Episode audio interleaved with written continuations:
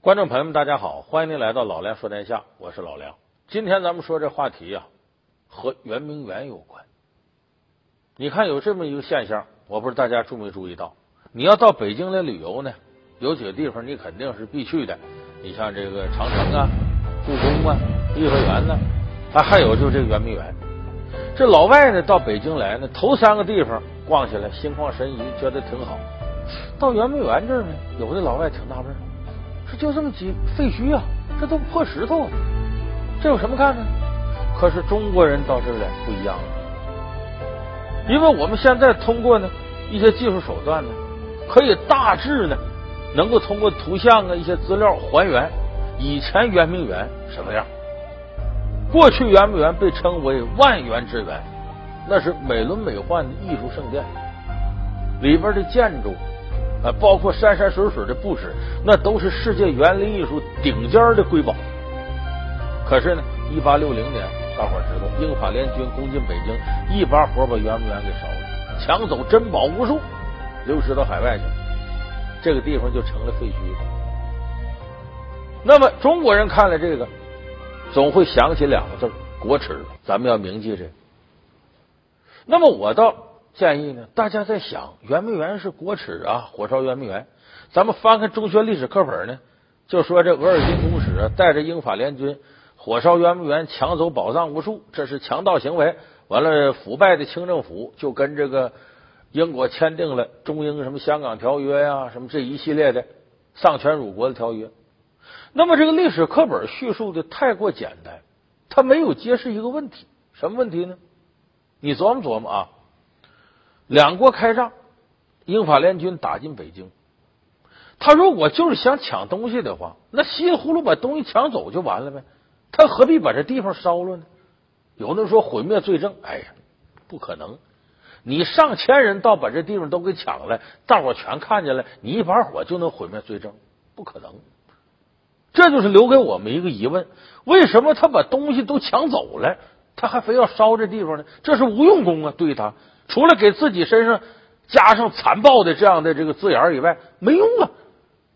说英法联军就这么傻吗？他这么烧圆明园是为了什么呢？咱们接着看，就把这事儿跟大伙说说，他为什么要火烧圆明园？这个事儿呢，源自啊一八六零年九月的一个事儿。我们说这个英国外交官领头的公使叫额尔金，他下边有个下级叫巴夏里。这个巴夏里十来岁就到中国来，是个中国通，经常呢跟中国做做生意啊，包括跟大清政府谈判。巴夏里也出面，会说中文。可是巴夏里在这一年从英国老家来到北京的时候，也不怎么着就被清政府当海盗给抓起来了。随行的呢，他有三十九个，他的随从都给抓起来，搁哪儿了呢？就给关到圆明园了。这关这地方也奇怪，到现在很多人探讨为什么关圆明园去，没压到什么各个衙门去。反正总之把巴夏里这三十九个人押圆明园去了。这额尔金听说了，赶紧斡旋呢。怎么回事？他们不是海盗啊，这我们的大英帝国的公使。就这么着呢，一个多月之后，十月八号那天，把这些人就给放回来。放回来可是回来了，坏了。这不是押进去，巴夏里加三十八个人回来，巴夏里回来了，就回来十八个人，少一半。说那人怎么了？死了。有的见不着尸首了，有的把尸首运回来了，有的都给大卸八块了。哎呦，这个惨呐！巴夏里直哭啊！额尔金大人，你看看我这个，给我戴手铐，我这手腕都生蛆了，戴这一个来月，痛哭流涕。当然，我说这个，这是。英法那边记载的材料啊，我们姑可以先把它看成一面之词。就我刚才说这些，这是英法那边记载材料。这巴夏里一哭，额尔金恼羞成怒，干嘛呀？这么粗暴对待我们公使，还把我们人给杀了，这还了得？一怒之下，跟法国那边一商量，额尔金带着英法联军，一八六零年十月份、十一月份杀进北京，说得报复报复这个清朝。这个时候的咸丰皇帝在哪儿呢？在热河，就现在的这个跑到承德避暑山庄，跑那边待去了。但是说怎么报复这个大清朝呢？说咱得是烧杀掳掠一番。抢点东西，给他点教训。烧哪儿呢？法国人说啊，故宫烧了。英国人说不行，我建议烧圆明园。说为什么呢？这圆明园呢是大清皇帝的私人财产，这事儿是他皇帝干的缺德。你要烧皇宫呢，那皇宫是大清的政府啊，这个行为咱得区别开。他把它当成海盗并对待咱们，可能是他里边啊一小撮极少数别有用心的人干的。你不能把这账呢都赖到大清政府。当然，他这么说也是呢，为了回避矛盾，因为那个时候他还不能把跟大清政府的关系所有都搞僵，双方接下来还签条约。也就是说，烧圆明园不烧皇宫，小事成建。就这么着，额尔金带着英法联军杀进圆明园，这通抢把东西抢走了，烧，把圆明园给烧了。这是英法那边记载的火烧圆明园的历史原因。我刚才说他是一面之词，为什么呢？大清政府这边记载的不是这么回事，说确实说这些人呢被误抓了，当成海盗误抓了，可抓进来一调查，发现不是海盗，那坏了，杨大人呢，你不能轻易惹出国际官司来。巴夏里这些人呢，大清政府记载不仅没遭到虐待，反而呢搁到顶级的这个单间里头伺候着，天天好吃好喝，等着额尔金那边来接来。说到什么程度？有一天巴夏里，哎呦，我肚子疼，给吓坏了。啊，一检查，也就是胃肠小毛病。什么毛病呢？这一天吃的太好，人的肠胃就这样。你总吃粗茶淡饭，他适应了。哪天进来龙虾鲍鱼了，这胃不认识，这什么玩意儿？他得再调整功能。一旦要是这个工作接洽不好，胃就犯毛病。说巴夏里那几天就肠胃吃好的吃多了，闹出病来。而后来这些人出来以后呢，也说。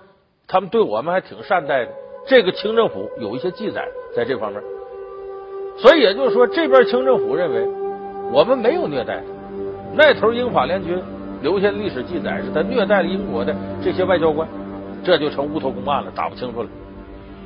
但是这个事情清政府记载下来可有根有据，就说英法联军烧圆明园，他要干什么？无非是想逼迫大清快速签订中英香港条约这么几个丧权辱国条约。给他压力，就你们迟迟不签吗？那好，我在这儿给你地盘弄点事儿。说那为什么弄点事不把动静弄大呢？就是烧故宫这事影响太大。两国正谈着条约呢，你把人政府给烧了，不是那么事儿。圆明园一个是私人财产，再一个皇上有时候在那儿办公，有时候夏天天热时候，大清皇帝跑圆明园办公去，哎，也算是你个行署吧，办公地点吧。哎，我要给你烧了的话，对你打击会不小，有政治象征意义。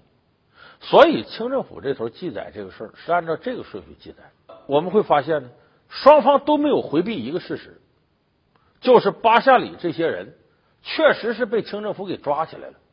但是为什么给抓起来？英法那边没谈到，清政府也没说，语焉不详，说把他们当海盗抓起来，这事不靠谱。那海盗。在北京地界给抓去，你信吗？说塘沽这是离北京最近的靠海地方，海盗能跑到这么老远来，过廊坊杀北京来了？海盗这俩字，我认为是托词。那具体什么原因呢？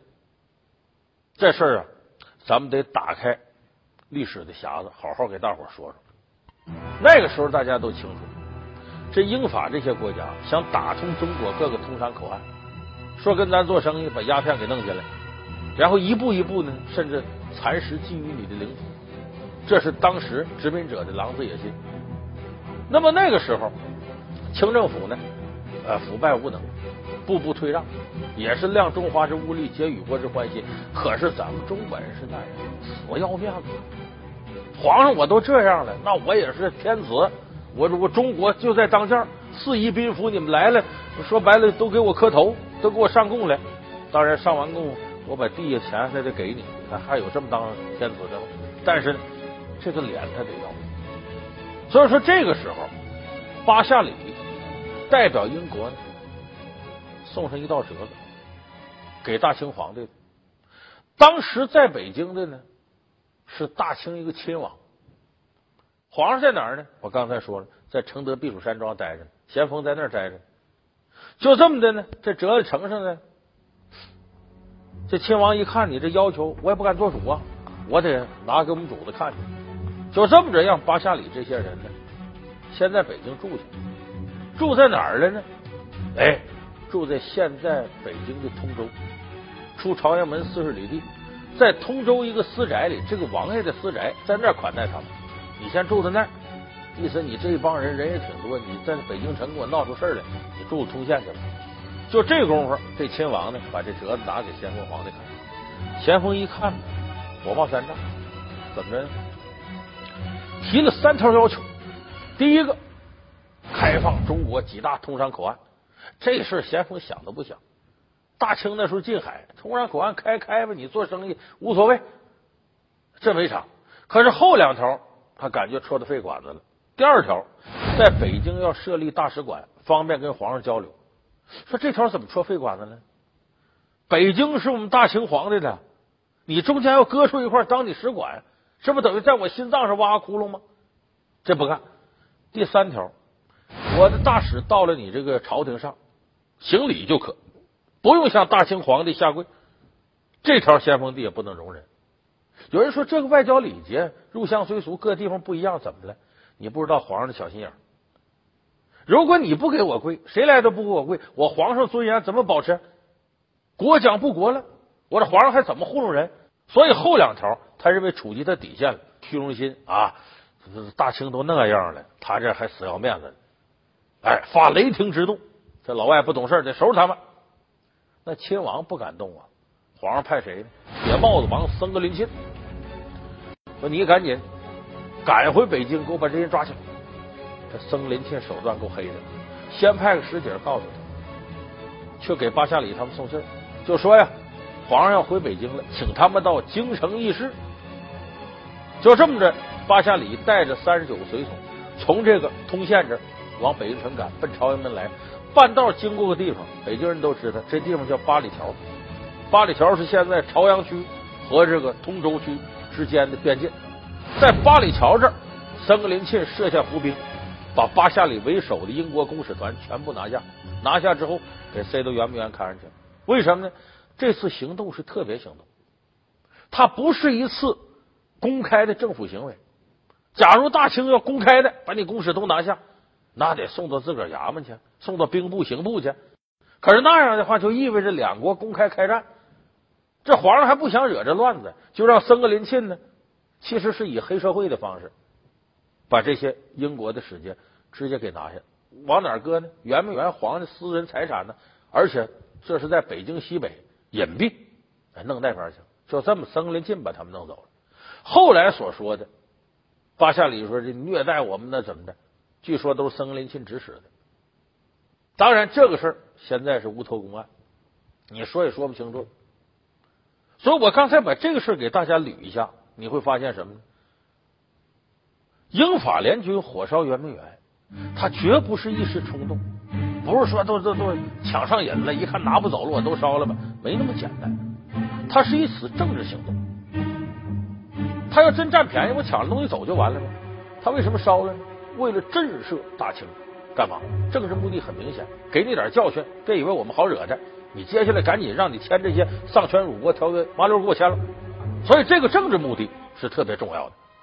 但是在这个过程，我们也能猜都能猜得到，那个时候大清死要面子活受罪，跟国际接轨过程当中不讲国际公约，你甭管他怎么侵略你，那面上的事儿，这些事儿你得走到位，你把人家公使给拿下了，这算怎么回事？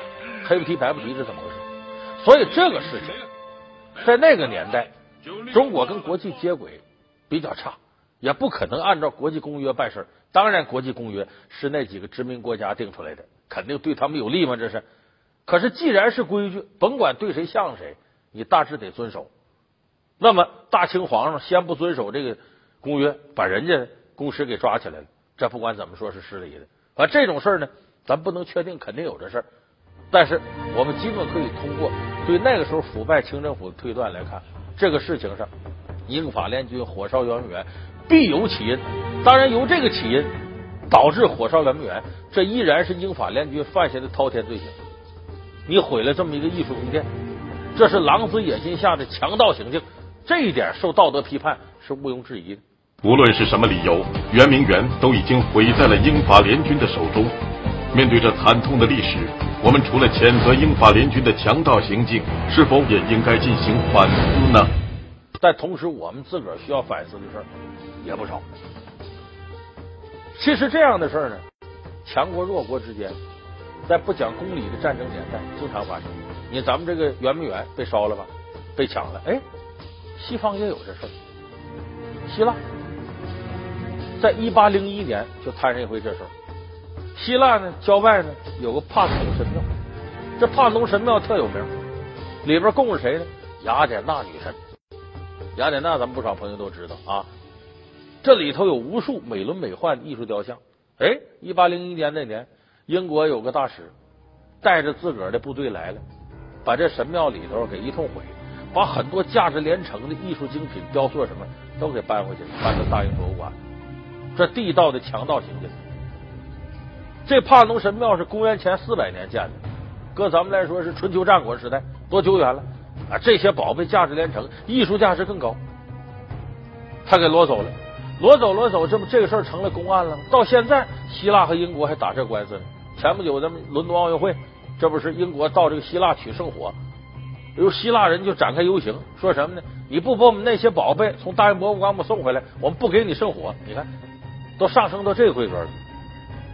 那么说是哪个英国人做主把这些东西抢走呢？哎，这英国人叫额尔金。有人乐了，说怎么又是额尔金呢？哎，不，不是一个人。说不是一个人也奇怪啊，怎么这英国这个烧杀掳掠这个事儿都是这人都叫额尔金？哎，让你说着了，这个抢帕特农神庙的额尔金和火烧圆明园的额尔金巧了，爷俩，他是他爸爸。这玩意儿也是老猫房上睡，一辈传一辈，也代代传的。所以后来大诗人拜伦有句话说：“老额尔金毁了西方古文明，小额尔金毁了东方古文明。”哎，这爷俩都好这个，而这老额尔金非常无耻，说什么呢？他们也保管不好，我拿过来替他们保管，还丰富我大英博物馆馆藏。你看多不要脸，这话说的，这让我想起成龙演那个神话那电影，成龙。记者发布会上，新闻发布会说：“为什么我演这个神话？就冲里边我演的杰克的一句台词，什么台词？就是不能这么认为，我无耻的抢夺了别人的财宝，却说成是我替他们保管。”成龙说：“我就为这句台词。”古物是旧物、死物，他们没生命、没未来，而科学关心的恰恰就是未来。好了，既然这么说，这两样东西是两千年前的死物。那你那么在乎干什么呢？剑是我们用命换回来的。我，好，也就是说，如果以后我们找到陨石，你一样会送回去。会的。只要是人家的文物，我们一定要还给人家。没有人可以从别人的国家抢走人家的文物，摆在自己国家的博物馆，说是帮人家保管，其实想据为己有，这是可耻的行为。在海外，成龙的视野宽了。见到不少中国的宝贝流到海外，大多数都是那个年月抢出去的。还有不少无耻的国外学者说，中国人自个儿保护不好，我们替他们保护。哎，这属于地地道道的不讲理，无耻。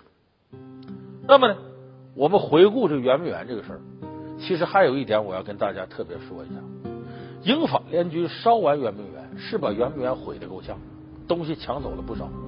但是圆明园到今天这样。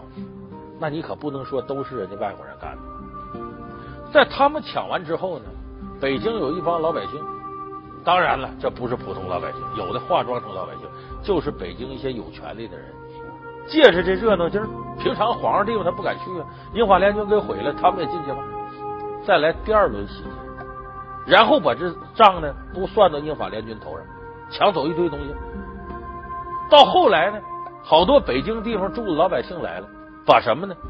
地上的方砖、这木头柱子、墙上的装饰，反正假山里石头能扛走的，希腊都给扛走了。就是圆明园被英法联军烧了一把火，抢走了无数宝藏，这不讲。但是今天我们看到圆明园这个样子，可不都英法联军干的？后边那一半都咱们中国人自个儿一看就乱，得了，反正就这机会，咱也拿吧。你你这这不拿白不拿，嘁哩喀啦。假如那个时候中间。圆明园被烧了之后，马上封园，再在原有基础上，当然大清没那个国力了啊，在原有基础上再进行修缮的话，圆明园绝不是今天这样。所以咱们有时候啊，不能一翻开历史课本，火烧圆明园，对英法殖民者充满怒火，这是应该的。他们确实是强盗啊，犯了弥天大罪、滔天罪行，这不假，烧杀掳掠。但是呢，我们也得借这机会反思反思，咱中国人哪儿做的不到呢？尤其我后边说的，一看这地方也乱成这样了，我也趁火打劫，我也捞一把吧。恐怕这个心态，咱们不少中国人心里有。鲁迅先生说：“打人家身上鬼，他打自个儿身上的鬼。”火烧圆明园这事儿啊，非常值得咱们中国人深思琢磨。好，感谢您收看这期《老梁说天下》，我们下期节目再见。